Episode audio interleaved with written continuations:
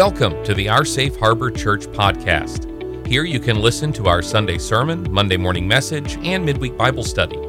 We hope you will consider subscribing, sharing, leaving a review, but please be sure to check out our website at www.oursafeharbor.com to learn more about us and find ways to get involved. Our Safe Harbor Church, we are with you wherever you are.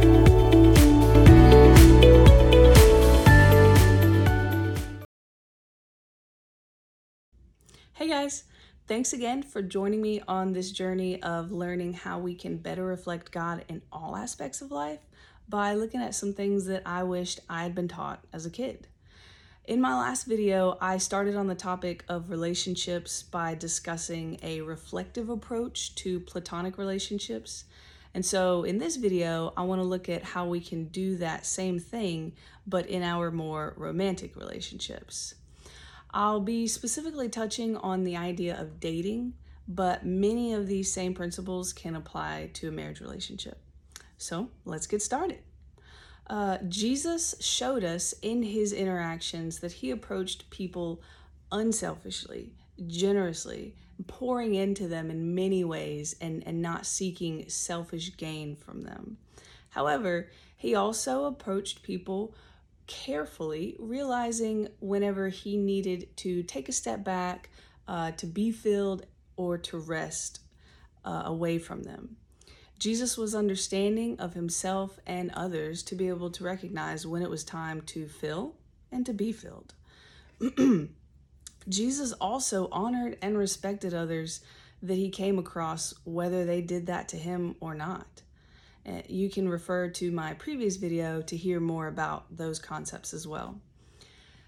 But for this in particular, those are very important words that I just mentioned when it comes to approaching our dating culture and dating relationships as a whole. So, what I think we need to do is this approach dating with selflessness, generosity, and caution, using this dating culture to find a partner but also, and just as importantly, understanding, honoring, and respecting that the individual you're with may not end up being your future partner.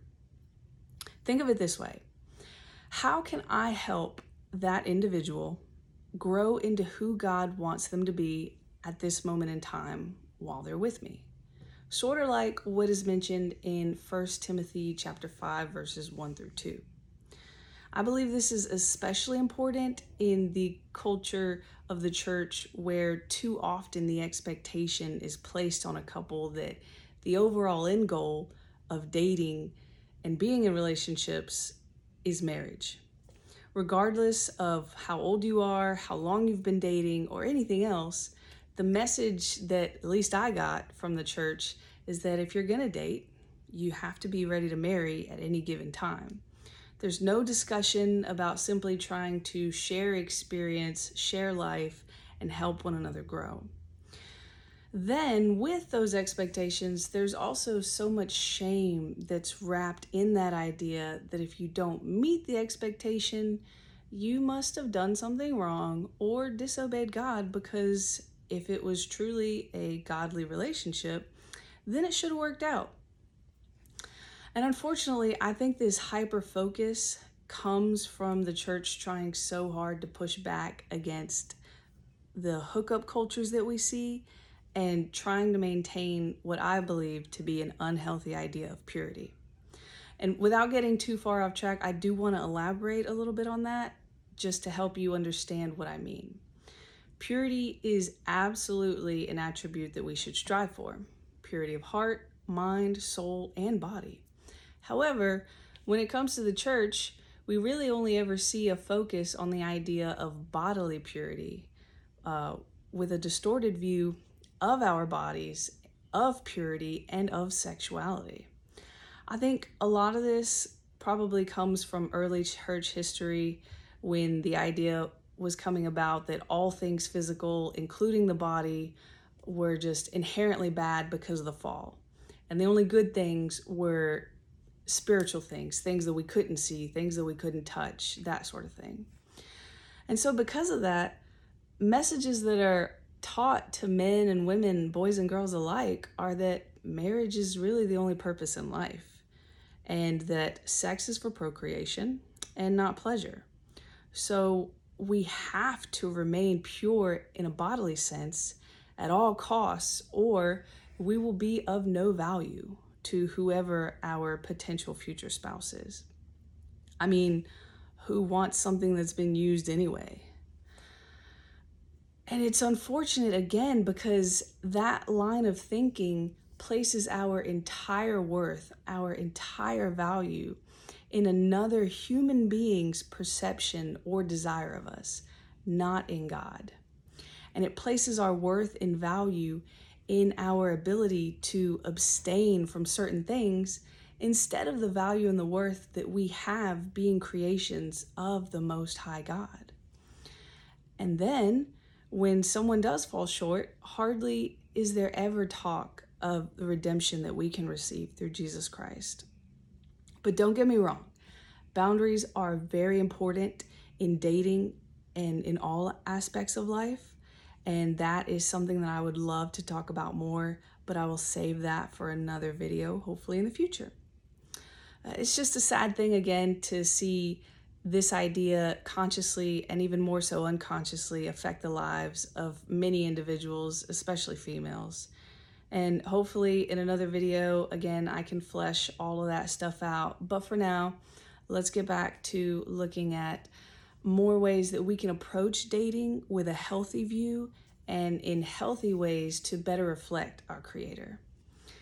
So, looking back again at how Jesus modeled his approach to people is what I think is the best way to do it because these same things can apply to dating.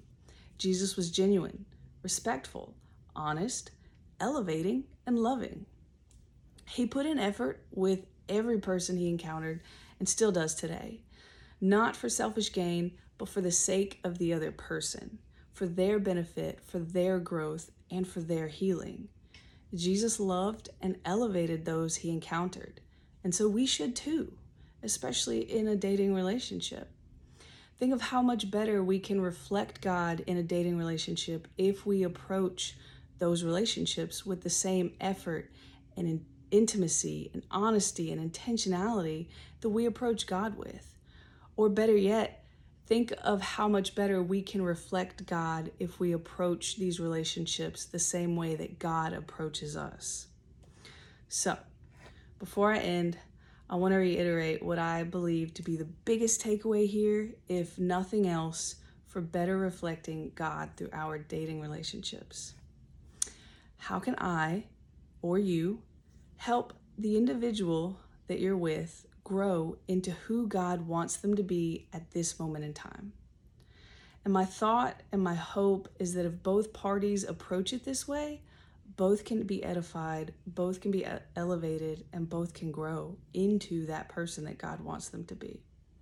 So go into your relationships or your future relationships, or even use this as a teaching tool for kids or youth groups to learn how to approach dating with a selflessness, generosity, and caution to find a potential spouse, but also keeping in mind that it's just as important to understand honor, and respect that the individual you are with may not be your future spouse. Thank you guys. See you next time.